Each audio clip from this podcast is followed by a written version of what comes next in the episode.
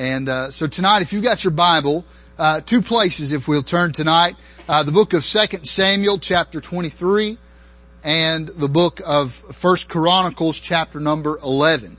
And um, if you'll start out in, in Second Samuel, um, kind of give you the the burden of my heart. I, have uh, as we've as we've been back in the states trying to raise support back up and um, and traveling, uh, God has just continuously burdened my heart. And as much as I've tried to get out of these passages of scripture, God keeps bringing me back to them. But I tell you one of the amazing things is, is I've been preaching on from Second Samuel and First Chronicles and, and I got back down to the islands and I was supposed to be there for two months. We were only allowed to be there for about 40 days, uh, or uh, I was only, was able to be there for 40 days. Um, but I was able to preach in the tent meetings, but I was also preaching in our church plant that we have there.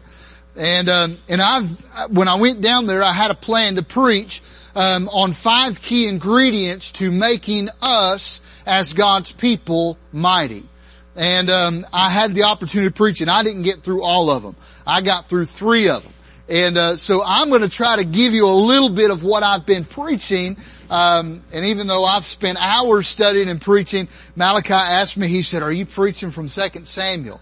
And um, I'm going to go a little different direction than what he's heard because um, God's recently gave me a little bit more uh, direction in some of these areas. And uh, I, I want to just kind of cover some things briefly. If you've got your Bibles in 2 Samuel, look in verse chapter number 24. Uh, chapter number 24, verse number 9, um, is where we're going to read. If, if you know your Bible, we're in, we're in the end of David's life. David has, has, has done all the things in his life. He's coming to the end and he is tempted by Satan to number the people. It is a, a, an issue of pride, I believe, that David is trying to lift himself up through pride, but it is also a dangerous thing because David was not to number the people except there was a sacrifice. And David did not offer the sacrifice. He did not give the people what God had commanded the kings to do and they numbered the people. And so David sinned against God in what he did. Now I'm not going to deal with that tonight, but that is the, the area that we're at. So David tells his right hand man, Joab, to go out and number all the people. And he comes back and, and in verse number nine, he gives the number of the people. He says, and Joab gave up the sum of the number of the people unto the king. And there were in Israel 800,000 valiant men that drew the sword. And the men of Judah were 500,000 men. Now, if, if, if you hold your place there, don't lose your place there, um, and in second Sam, in second Chronicles, um, and I, I done lost my place, uh, first Chronicles chapter number 21, first Chronicles chapter number 21, the same account is given. Alright, so Joab goes out and he numbers the people. And, and he goes out and numbers the people and when he comes back in chapter 21 verse number 5, it says, And Joab gave up the sum of the number of the people unto David. And all they of Israel were a thousand thousand and a hundred thousand men that drew the sword. And Judah was four hundred and three score and ten thousand men that drew the sword. Now, what got my interest here is as we read through chronologically. If you ever do that, it's a great study. But you read every passage of scripture that in a timeline is together. Well, what you'll find is that both of these are written at the same time. Same account. But they're two different numbers. The numbers don't match. Now, I, I enjoy math, but if, if I was to gather up all the bottles of water,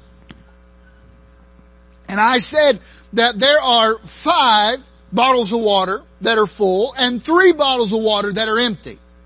And then I was to write that to the pastor. But then I was to write another letter and I was to say, well, there are five bottles that are empty and three bottles that are full. You would say, wait a second, the numbers don't line up. So something's wrong, right? Well, that's not what happened in the scriptures. The numbers are different, but there's a reason for it. As I begin to study, you find that in, in all of Israel, there, there are, if you'll add up the numbers, you'll figure everything out. There's a word in there that makes a difference. there's a word, a valiant man. And so we find that there are men in Israel that were numbered. All the men of Israel were one million one hundred thousand men altogether. One million six hundred thousand, I'm sorry. One million six hundred thousand men in all of Israel. All of those men were men that were capable. They were able. They, they had a sword. They were able to go out and fight. But of those one million six hundred thousand men, there were only one million one hundred thousand men that had actually gone to war. Those were the, were the valiant men.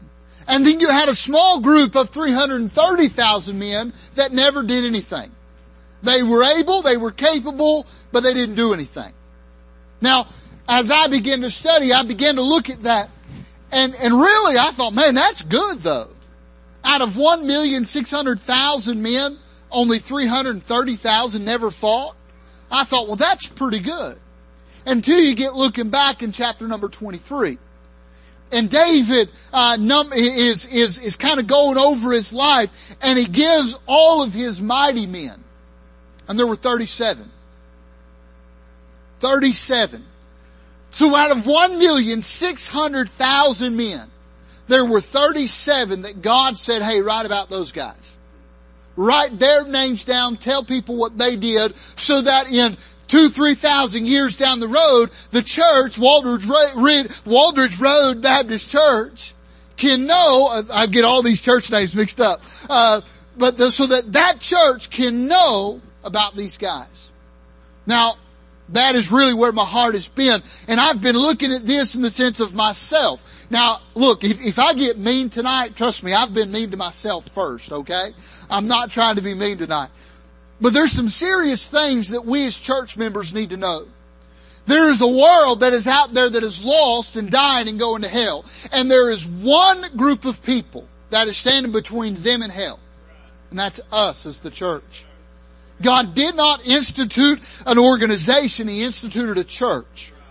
He did not give a government. There was a government. They had the nation of Israel.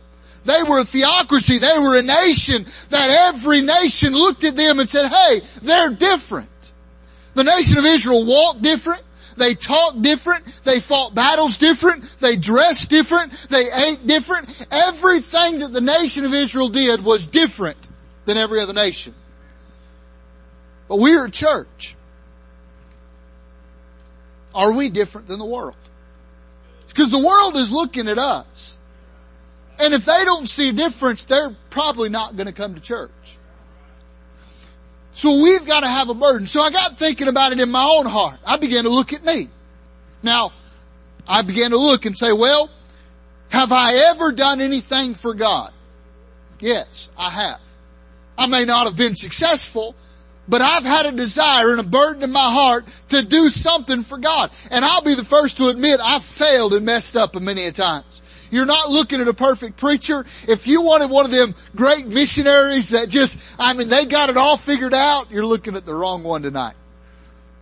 Look, I, I've messed up more times than I've, I've succeeded. But I've done it trying. There's a lot of people that don't do anything. I would rather try and fail than don't do anything at all. Brother Chris is talking about the boat and I had a man ask me one time, he said, he said, what if you never get a boat? I said, well, at least I tried. Now I believe God's going to give us a boat. I don't know how. I'll leave that up to Him. I don't have the money and I don't have the boat, so I gotta trust the one that can get it. So I'm trusting God. I've, I've, I've walked by boats and I've sat there and I've prayed for boats and said, God, would you give us that one? And I just don't have it yet. But does that mean that God didn't answer my prayer? No, God may have a better boat for us. I told the Lord, I don't know which boat to get. God, you do.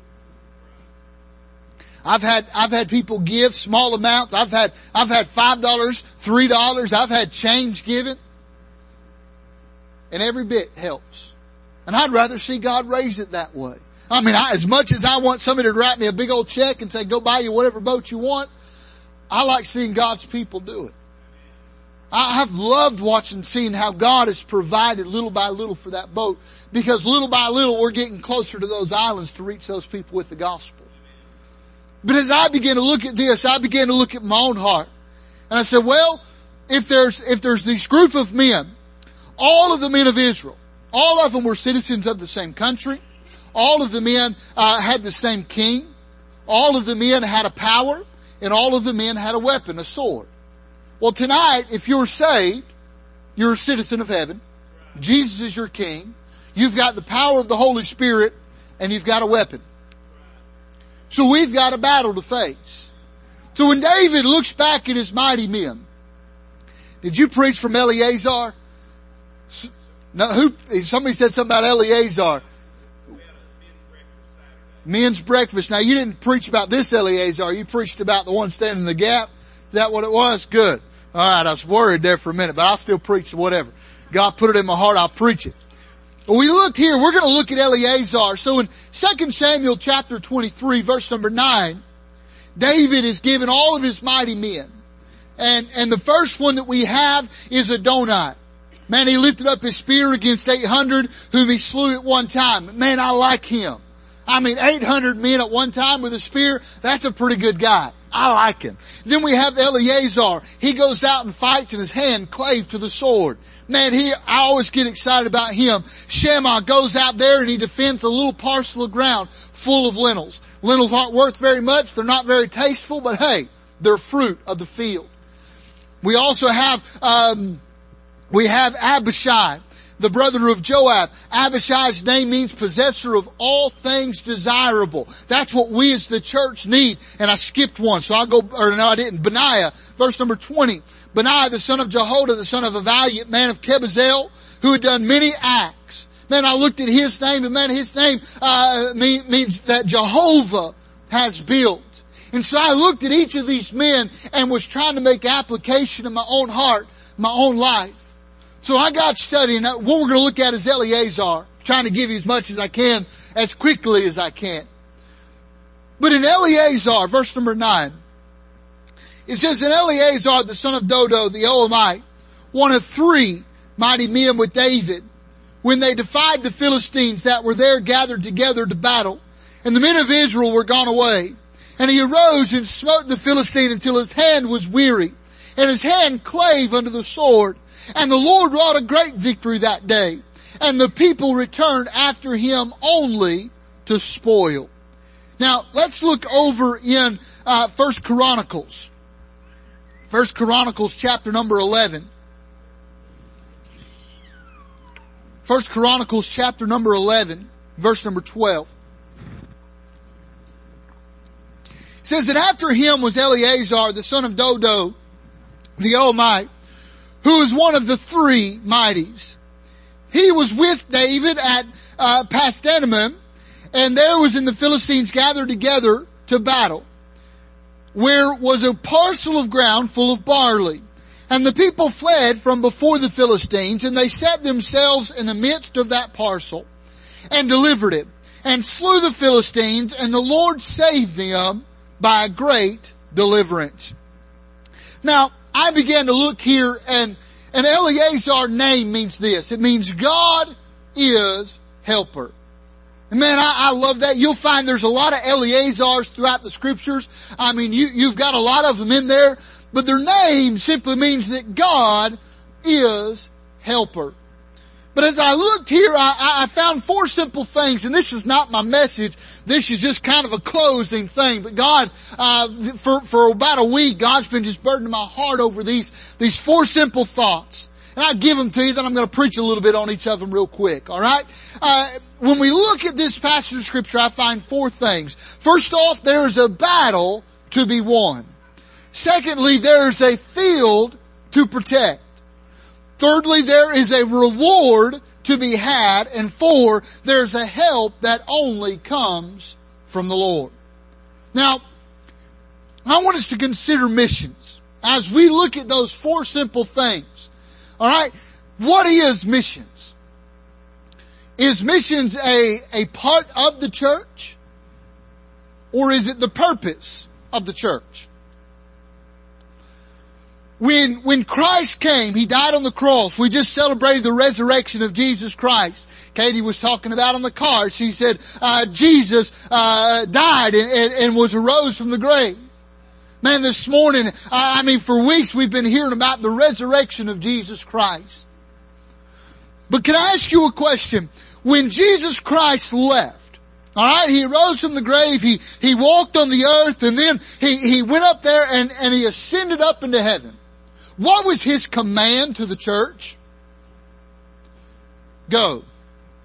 Go ye therefore in all the world and preach the gospel. So when I ask the question, is missions a part of the church or is it the purpose of the church? There's a difference between being missions minded and missions hearted. Most people can be missions minded. We can have the mind to do missions. But the difference is being missions hearted. That's the goal. If missions is a part of the church, it's in the mind. It's an object. It's something we can do. It's something we can halfway do, partially do, whatnot. As long as we're doing a little bit, it's okay because it's in our mind. But if it's the heart of the church, then it doesn't matter who's up preaching. It doesn't matter who shows up and who doesn't show up. You're still trying to reach sinners. Now there's a lot of people, and I'm not, I, I told you, I'm not trying to be mean. I'm just can I just be honest tonight? Alright? Y'all love Brother Chris. He's a lot uglier and meaner than I am. So, but a lot of people, alright, good, there's no money in there. A lot of people, know, the offering plate will come by and they'll do a missions offering. And, and I'm not, I'm not trying to get an offering tonight, but I'm, I'm, I'm walking about trying to get an offering. There are people that have put money in the offering plate, and this is their mindset. If I give it, I don't have to go. Now, look, if you, if you joke with me, uh, look, I, I'm, I love joking around, alright? I'm, I'm not a stick in the mud. I, I like having a good time, alright? So, if you come back there and want to joke around about going to a tropical paradise missionary, look, I, I can take the joke, but you also need to come down there and experience it for a while. Brother Chris hates it down there because it's hot. You say, oh, what about air conditioning? What's that? My church don't have air conditioning unless the breeze blows. Our house we never had air conditioning. We bought fans. When the power goes out, I go sleep on the porch because it's cooler. but a lot of people, man, they're, they're, I, hear it all the time. Well, I'm going to give you this money because I'm not going to go and I don't want to go. Well, that's, that's good and all. I'm thankful for people giving. But the problem is that shows the heart of most people. They don't want to go. And I, that, that's understandable to an extent because most people don't want to leave their comfort zone. But the sad thing is, is I would believe that most people that would put the money in the plate with the mindset of if I give, I don't have to go, typically won't walk across the street either. And that's why I asked you, is it the purpose of the church or is it just part of the church? If it's part of the church, if missions is part of the ministry of this church, that means missions is separated from the church. We can have a church and we can have missions. But that's not what Jesus left the church to do. They have one purpose. What is the purpose of the church? Go ye therefore into all the world and preach the gospel. So, is that the job of the missionary? Yes, certainly it is. Who's the missionary? Everybody. We're all missionaries. Now, you're either a mission field or a missionary. I don't remember who said it, but it's right. They're either, God's either trying to reach you with the gospel or you're trying to reach others with the gospel. What are you gonna do with the gospel? I mean, that's our job. So if our mind is saying, well, I'll, I'll give it so I don't go, you're probably not gonna walk across the street. Now, I, I, I don't do this, but I always wonder this. I'm gonna, I'm gonna be mean, alright? So if, you're standing here, I'm sorry. What's your neighbor's name? Your neighbor's name. Do you know your neighbor's name? I, look, I, I, you know your neighbor, that's all I'm gonna, do you know it? I forget people's names all the time. I, and I knew I was gonna do that, alright? Trust me, I do the same thing. But you know your neighbor. The sad thing is, is most of the time we don't know our neighbor. And the reason we don't know our neighbors is because we've never talked to them. And I know, I, and I told you that's going to be me. I won't turn. I forget people's names all the time. Somebody asked me this morning what, who I was preaching for and I was like, uh, uh, uh, and I prayed for you all week. and I had to pull my phone out and pull it up. Toby Weber, there we go, there we go. And, and so, but, but look, I'm terrible with names, so I understand that. But the point what I'm trying to make is this. Do you know your neighbor? Have you witnessed to your neighbor? Have you ever invited your neighbor to church? Has your neighbor ever invited you to church? Because most of the time, I've never had my neighbor invite me to church, other than my grandpa, which went to the same church as me. So that was a little different scenario. But typically, our neighbors have never invited us to church. But have we ever invited our neighbors to church? My neighbor in the, in the island's name was Chesley. Chesley is lost. Chesley's been married, he's been divorced, and he's got a girlfriend named Dion. They've got a son, and he's older than me. But you know how I know that? Because I go talk to him. When my neighbor got in a pinch, you know who he came to? Me. You know what, what he, what he came and asked me? He came and asked me for help. I was able to help him. Now look, I'm not, I'm not bragging on me by any means. But that shouldn't be anything out of the ordinary. We ought to, our, our neighbors ought to know who we are. Your neighbor ought to know that you go to, uh, I'm gonna mess it up, Waldridge Road, right? Waldridge Baptist Church. I, I, there's, there's Ridge Road, this Ridge, all these different ones and I'm getting them all mixed up in my mind. But your neighbors ought to know what church you go to. The Bible says, he that winneth souls is wise. Y'all believe that? Now, I may, you may disagree with me, but I don't believe that's talking about salvation. Because I can't win anybody. I can't save anybody. So if, if the wisdom aspect is, is me saving somebody, I, th- that's not what the scripture's talking about. I win somebody by becoming a friend to them. I've won their heart. When I can win their heart, and they know who I am, they know where I, what I believe, where I go to church, what I do. If I've won their heart, when God begins to deal with them, do you know who they're going to talk to first? The one that they've been won to. I've got a friend of mine in the islands. This isn't live streaming, is it? Okay, good. Uh, I'm just checking. Um, I've got a friend of mine in the islands, Andy Mitchell. I've got his picture up here. Andy Mitchell is a lost man. He's a very well off man, but he's very rich, very lost. He's got a bar, he's got a restaurant. Uh, he, he, to an extent, he's a bad guy. All right, he, he's just not a spiritual person by any means. Very wicked man in a lot of areas of his life. But he runs a youth sailing program. Kids get to learn to sail. And I've become friends with Andy. I've helped him with stuff. I fixed his coffee maker and I get free coffee for life. Love it. I fixed his ice maker. Um, I've I've fixed his chainsaws. I've fixed a lot of different little things for Andy, and we've become friends. And Andy, one day I was sitting up there at his restaurant, and he he asked me, he said, "Can you help me order something online?" I said, "Sure, no problem." So I pulled my computer out, ordered things, and and it just man, it just wouldn't work. And I said, Andy, I said, I don't know what to do. I said, maybe it's my computer. I said, I'll go home and see if I can get it to work on, on my computer at the house. And I said, and I'll call you and get your credit card number. He said, well here, just take my card. Debit card, alright? And I said, Andy, no, no, I don't want to do that. And he looked at me and this is what he said. He said, you're a Christian and a preacher. If I can't trust you, who can I trust? And he handed me his card. I still have it. I mean, I still have the card information. But he's never questioned it since then. I've never done anything wrong. But you know what I've done? Andy, and he loves Brother Chris too. But he loves Brother Chris because he knows me. And he's met Brother Chris. Andy has never been to my church and he's never been to my tent meeting. But he watched almost every tent meeting service that we had posted online. And this is what he told Brother Chris when he left. Brother Chris was getting, getting ready to leave. We'd had breakfast up there and we were getting ready to leave. And he said, he said, you guys are some of the best people I've ever met. And he said, if I can ever help you, I want to help you. Now this is a lost man, not a safe man.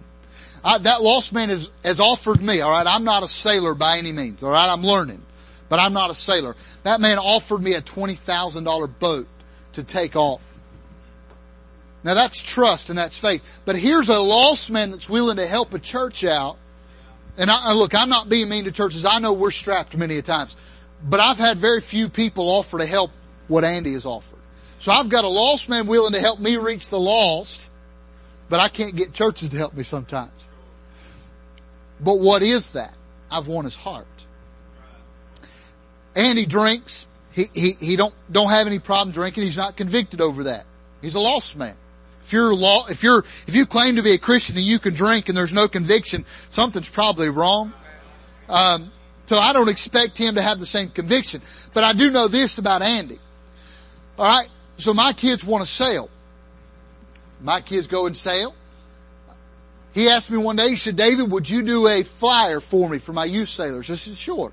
Because we, I sat down, started building up the flyer for him and everything. And he said, well, put on there, we're going to have, uh, beer, two dollar, two for five dollars. And I closed my laptop. I said, Andy, I won't do it. I said, I won't advertise for beer. I said, I won't, I'm sorry. So you have to get somebody else to do it. He said, okay. So I went home. So the next day he calls me up. He said, hey, can you come back up here? I decided we're not going to do alcohol. Well, that was one time. The next time he asked me if he could borrow my tent for a youth sailor to stay. So we set up just a small portion of it.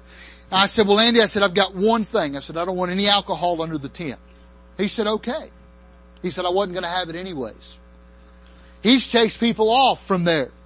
Run them off because they had alcohol under my tent. You know why he's doing that? Because I've won his heart. He that winneth souls is wise. Andy's not saved. I hope that you'll pray for Andy. But I'm, I've done my best to win people. Are you? It's not part of the church. If that's the mindset of a Christian is missions is part of the church. It's a separate entity of the church. We've got the church and missions. It's not a ministry, it's the purpose. But the purpose goes beyond supporting the foreign missions on the field and the local missionaries here. What it's really involved in is you reaching your neighbors.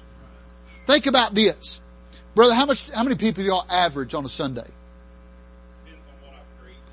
Well, let's say a good fuzzy message and you know, 100, 120. So let me ask you this. If there's 100, 120 people and you all invite your neighbor, you say, well, I'm a husband and wife. Well, you should typically have neighbors on both sides. So, but if you all brought somebody in, you know how to double your attendance? You, and, and, look, I know I've invited people and everybody and their brother on Beck. I've had, I've had more than 6,000 people tell me they'll come to church. Now we only got 6,000 people on Bequia. So, and look, I know they don't always show up, but does God count the visitors that come or does he count the faithfulness of you witnessing? See, we ought to be faithful to witness. You know how many times I've invited Andy to church? I don't because it's been a lot. There's a guy named Glenn. My wife knows Glenn. I bought some lobsters from him one day. He said they'd be about that big. That was three years ago. They've got to be this big by now. I still haven't got them yet. All right. But every time I see Glenn, I tease him about my lobsters. I'm not mad about it. God's already given me lobsters that he didn't give me. All right. So it's okay. But I tease him about my lobsters. I say, well, Glenn, I said, man, my lobsters are getting really big. He, he just hangs his head. And I said, well, Glenn, I said, man, you're going to come to church tonight? Oh, pastor, I had this, that, and the other. His typically his reason is, and he thinks it's a good reason, well, I don't think the lady of the house wants me going. I said, well, Glenn, you're going to die and go to hell because of some woman that's living in your house. And I said, God's not going to honor that excuse. And I've, I've got way off base, but I'm trying to mind the Lord tonight. But we think about this. Alright, there's a battle to be won. The purpose of the church is missions. Alright? That is getting the gospel to the world. That's the missionary's job. You would not support a missionary if they didn't reach their neighbors, if they didn't try. But do you? That's, that's a hypocrite. To hold, and I, I know churches that, that have, it, that they never really do any kind of outreach, but they'll drop a missionary if they're not having souls saved every week. I mean, I, have heard of that. I mean, I've not had any drop me, thankfully, as far as I know, because of that. But I mean, I know of churches that have called up missionaries and said, hey, we noticed in the last two prayer letters you've not had anybody saved. We're looking for missionaries that's got fruit. We're dropping you. And that same church not have anybody saved in 10 years. I mean, they, they, there's people that get resaved, you know, but it's sad. God's not interested, or we can't produce the fruit except for God, but He expects you to be faithful, not fruitful. If you're faithful, there'll be fruit. But everybody wants to produce fruit without faithfulness. We've got to be faithful. The lady that got saved, Rochelle, I'll be honest with you. I never invited her to church. I never invited her to the tent meeting. I somehow walked right by her house and never invited her, but she came. So Rochelle came and when Rochelle got saved, Rochelle began to invite some of her friends. Now this is Rochelle's mom. Rochelle's mom is saved. She's on a church on another island. She's the one that brought Rochelle, not me. But she had a burden for her daughters. Began to witness to them. And so that's Miss Lonnie. Miss Lonnie, uh, is a tremendous lady, but this is Rochelle. Rochelle got saved. Alright? I never invited her. She came because of her mom. She got saved. She became faithful to church. She would come. She would listen. But you know what she also did? She started inviting people. People I didn't know. She invited her sisters, her friends, her loved ones. There's a battle to be won. And she knows that the battle, what is the battle? We're trying to get the gospel out. There's a world that is lost and dying and going to hell. We're not fighting flesh and blood. I'm not fighting you, brother. I mean, I know churches fight all the time, but I mean, that's not the purpose of us. Our battle is, is getting the gospel out in the world. So what did Rochelle do? When she got saved, she was enlisted into a battle. She was, she was enlisted, alright? So Rochelle, and I'm gonna leave these here, somebody get them up and pray for them, alright? I can print more from Walmart. But this year, alright? Somebody that I've been praying for for two years now, got saved. That was Rita. That's Rochelle's daughter. You know why her daughter got saved? Because she was invited to church. No other reason. She saw her mom. She saw a difference in her mom's life. And so Rita got saved. But this lady got saved. This is Anne Marie. That's Rochelle's sister. Anne Marie got saved this year. You know how she got saved? Because Rochelle invited her. Rochelle was a witness to her. Began to bring her to church. Inviting her to church and she got saved. The girl next to her, Renique. You know why Renique got saved? Because Anne Marie invited her. No other reason. I invited a lot of people. They didn't show up. But Anne Marie came because her sister invited her. Renique came and got saved because Anne Marie invited her. Jamie, Jason, and Cody got saved. You know why they got saved? Because their mom, Anne Marie, invited them. They actually got saved last year. Anne Marie was lost. She was a lost person inviting people to church. Jamie, Jason, and Cody got saved because of Anne Marie. This is Michelle. Michelle got saved last year. You know why Michelle got saved? Because Rochelle invited her. That's her, that's her fiance, Dwayne. You know why Dwayne came? Because Rochelle invited her. Their son Tino. You know why Tino got saved? Because Rochelle invited her. Invited him. See, there, there's a thing going on here. Oh, here we go. Um, got some others that got saved. Alright? Um, and her name just slipped my mind. I know it and it slipped my mind. Here's two boys. The one in the blue shirt. Alright? Nine years ago, ten years ago. You know who invited him to church? Pretty sure her brother did. Zach would have been what, ten? Nine? Ten? Ten year old boy. Missionary's kid. Invited this kid right here to church. And for ten years we've been praying for him. He was not the best kid. He was the one that we shut down children's meeting one day for because all they were doing was fighting. Him and, him and, uh, they call him Blackie, but, um, oh, um, one of the other boys, they were fighting and we ended up having to shut the whole thing down because of these guys. But you know what happened this year? Ten years after I met him, he got saved. You know why? Somebody invited him. Now this was my sister-in-law Kylie. Um, they're not in the islands. They're actually missionaries going to Bulgaria now. Um, but Renee got saved. You know why Renee got saved? Because I picked her up going to school one day. I was taking my kids to preschool and I started inviting her to church. So she started coming and she got saved. But you know why she got saved? Because somebody invited her. I didn't invite him.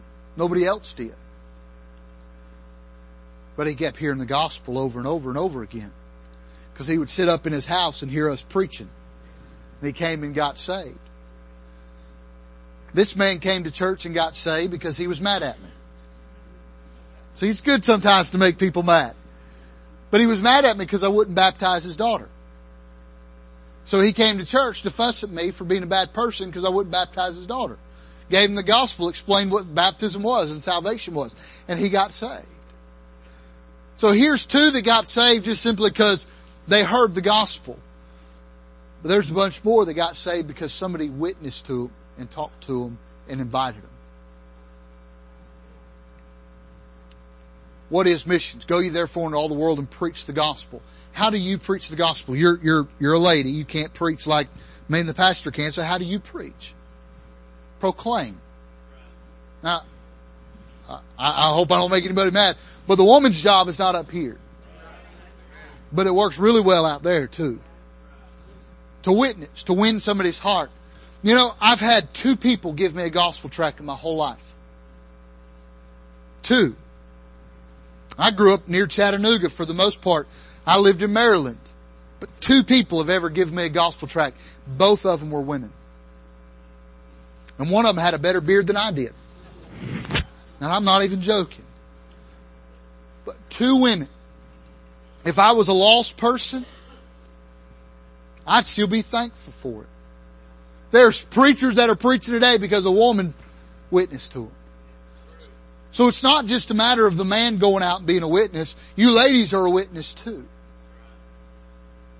There's a battle to be won. The world. Alright? There's a, a field to protect. You know why I do what I do? For them. I do it for God. Don't worry about that. That's, that's the key. But I did it for Him before I met them. But I have something to fight for now. That barley field that Eleazar fought for, that barley field that David, Eleazar, and two other men fought for, when all the nation of Israel had left them, you know why they fought? For the field. Preacher, why do you preach? Is it, I mean, is it for the pay? No. You love these people. I don't know how long you've pastored here, but I would say this, you love your people. I watched you when you come in, you, you talk to people, you fellowship with them. There, as far as I can tell, nobody hates you. I hope not. If they do, they need to get right with God. But I got thinking about this. There's a field to protect, but there's a reward to be had.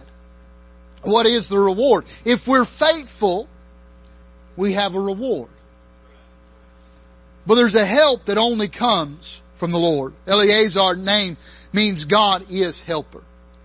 But as I was studying this, one of the things that kind of came a little bit interesting in verse number 13, it says he was uh, with David at uh, Pasdanamim. And I'm, I, i am not great with pronouncing these things, but I looked it up.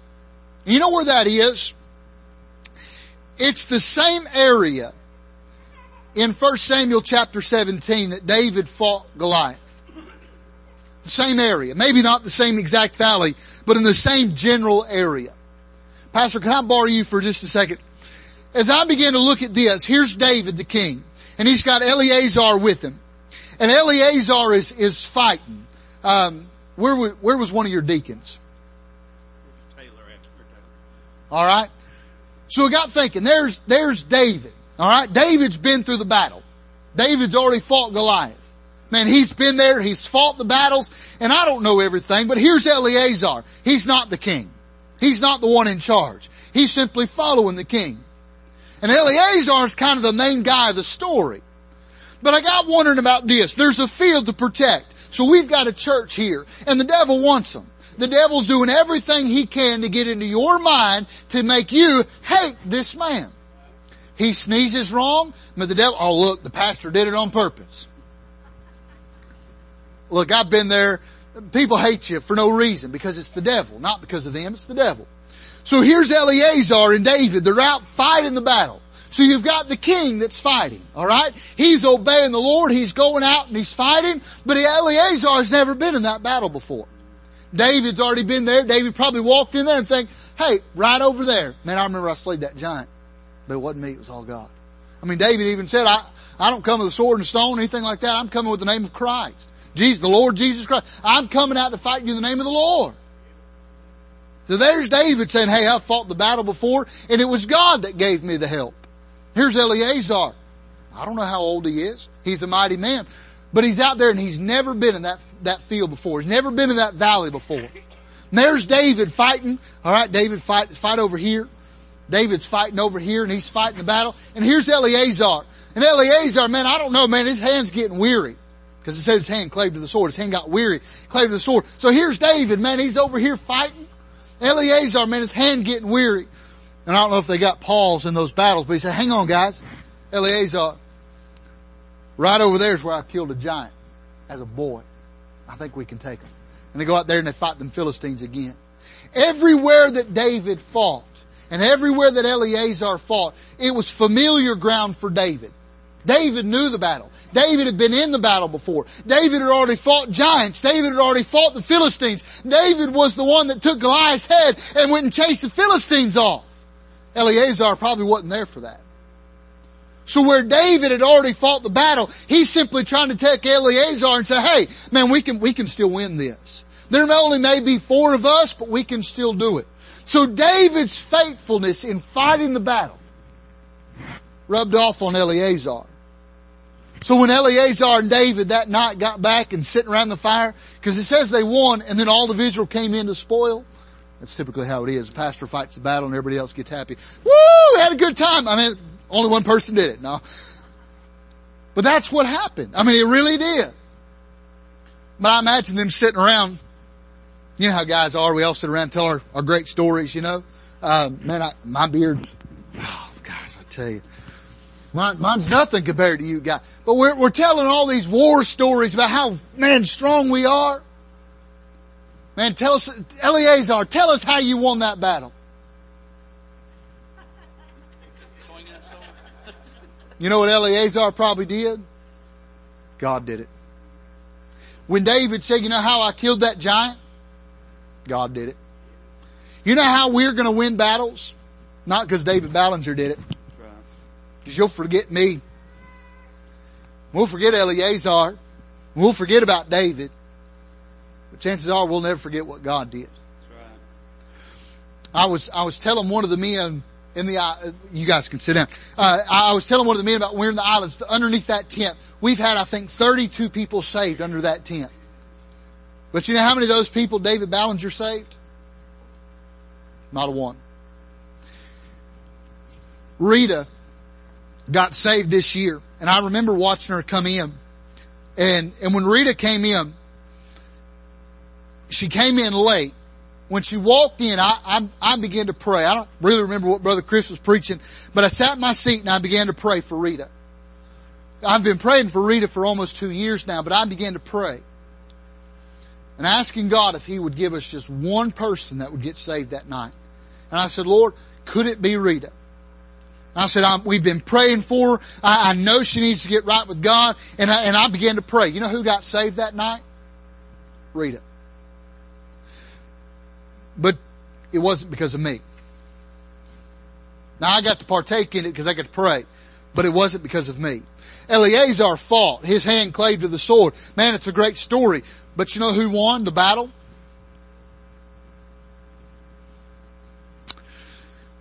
And they set themselves in the midst of the parcel and delivered it and slew the Philistines and the Lord saved them by great deliverance. It wasn't them. It was God. Eleazar took no pride. Make sure I read this right because it's my notes and I'll forget it. Eleazar took no pride, he took no praise, and he took no part in the victory. But he gave all glory to God. Most of the time, I believe the reason we don't win the battles that we want is because we're doing it for us, not for God. I believe in the islands God has taught me one thing over and over again. I labor, I work, I plow, I, I, weep, I pray, I do all the work, and here's Brother Chris walks in and everybody gets saved. I worked for three years, it felt like, and not one person got saved. And Brother Chris gets to walk in, and man, they're, I mean, it just, they're getting saved. And you know what? The devil used that. The devil's like, well look, see, you don't need to be here. Brother Chris, and, and I'm not bragging on Brother Chris tonight. I'm definitely not bragging on him. But he said something that somebody probably told him so it worked out real well. But Brother Chris said this. He said, Brother David, I never could preach under this tent. And these people never would have been saved if you hadn't labored. And it wasn't a pride issue. It wasn't that. But it was God showing me that it's not about me. And you know what? It's not about you either. You can be the one to labor. You can be the one to invite them. You can be the one to spend the nights in prayer, uh, being on this altar and praying, hey, I got saved at camp and I surrendered to preach at camp and I found a wife at camp. I think camp's good. But it takes somebody to labor. It's going to take somebody to get on this altar all night and pray. It's going to take somebody that's behind the scenes. Man, the preacher gets to get up here and preach and everybody looks at the preacher preaching, but you know what keeps them up there preaching? Is a church that's praying. A church that's knocking on the doors. The pastor can only knock on so many doors. But you said 100, 120 people, we'll say 100 people. If you knocked on one door a day for a whole week, except for Sunday, that's 600 doors you could knock on. That's 600 doors that possibly have five, six people in. You know how to raise the attendance of your church? And raise the missions of your church at the same time? Reach people with the gospel. And can I be honest with you? And I'm done. We as Baptists have done the same thing over and over again with little to no results. It's not about how big and fancy our signs are. It's not really about what we put in the newspapers. It's not our advertisement on Facebook that gets people in. Hi, I'm David Ballinger. I, I go to Waldridge Baptist Church on Waldridge Road. That's what's messing me up. And uh, you ought to come hear our preacher preach. I love him. He's a great man. Lie if you have to, okay? No, I'm just kidding. I'm thinking, but, but invite him. You know what? They, they may not come. Hi, I'm David Ballinger. I go to Waldridge Baptist Church. I'd like to invite you to church. Our pastor, man, man, he's been preaching. It's been phenomenal. Have you ever been to our church before? No? Man, you ought to come. Be great to have you. He, he may not show up. Hi, I'm David Ballinger. You know what's going to take? Maybe the next day. Hey, Dave, David Ballinger. Oh, I've already, have I invited you to Walters Baptist Church? I have. I, I really think you ought to come, man. It'd be great. I know you'd enjoy it. She may not come. Hi. Oh, you already, yeah. yeah well, come on anyways, you know. They're gonna start telling you what you've already told them. I had a guy picked up in the car one day and I began to give him my testimony in Bequia and this is what pastor, pastor, pastor, you've already invited me before. I've already heard when you got saved before. My late Rochelle could tell you my testimony. She could tell you about July 5th, 2001, Sand Mountain Bible Camp in Trenton, Georgia. A lost boy was sitting on the front row and got saved. And she can tell you this, the moment that I got saved wasn't back there in the pew, it was when I stepped away from the pew.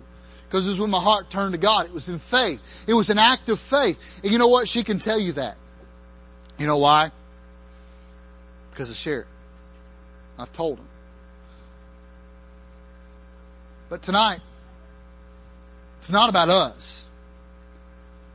But God's not going to do it without you. I'm not a Calvinist. I don't, I don't believe that God's just going to save people and they're going to walk in the church. Most of our churches aren't Calvinistic by our doctrine, but they're Calvinistic by our actions. People aren't just going to start flooding the church doors to come in and get saved. It's going to take somebody going and getting them. Church, what are we doing? There's a field. There's a, there's a battle to be won. There's a field that must be protected? Man, we've got to protect it. Pastor, it's your job to protect your flock. Your field. You say, well, the flock and the field, that's two different things. That's the field, this is the flock. But how do we protect the, the field? Devil wants it. You ought to be out in the field. Those guys set themselves in the midst of the field and defended it. You ought to be out in the field, defending the field. There's a help that only comes from the Lord. But I can guarantee you, there's a reward that can be had. I told the ladies in my church, my reward is them. I'm not going to get to heaven and I'm going to be like, whew, all that money I gave to missions, I finally get it back. Mm-mm. Whew. But I'm going to get to walk by and say, hey, there's a reward. There's a reward. There's a reward. There's a reward. There's a reward. There's a reward. There's a reward.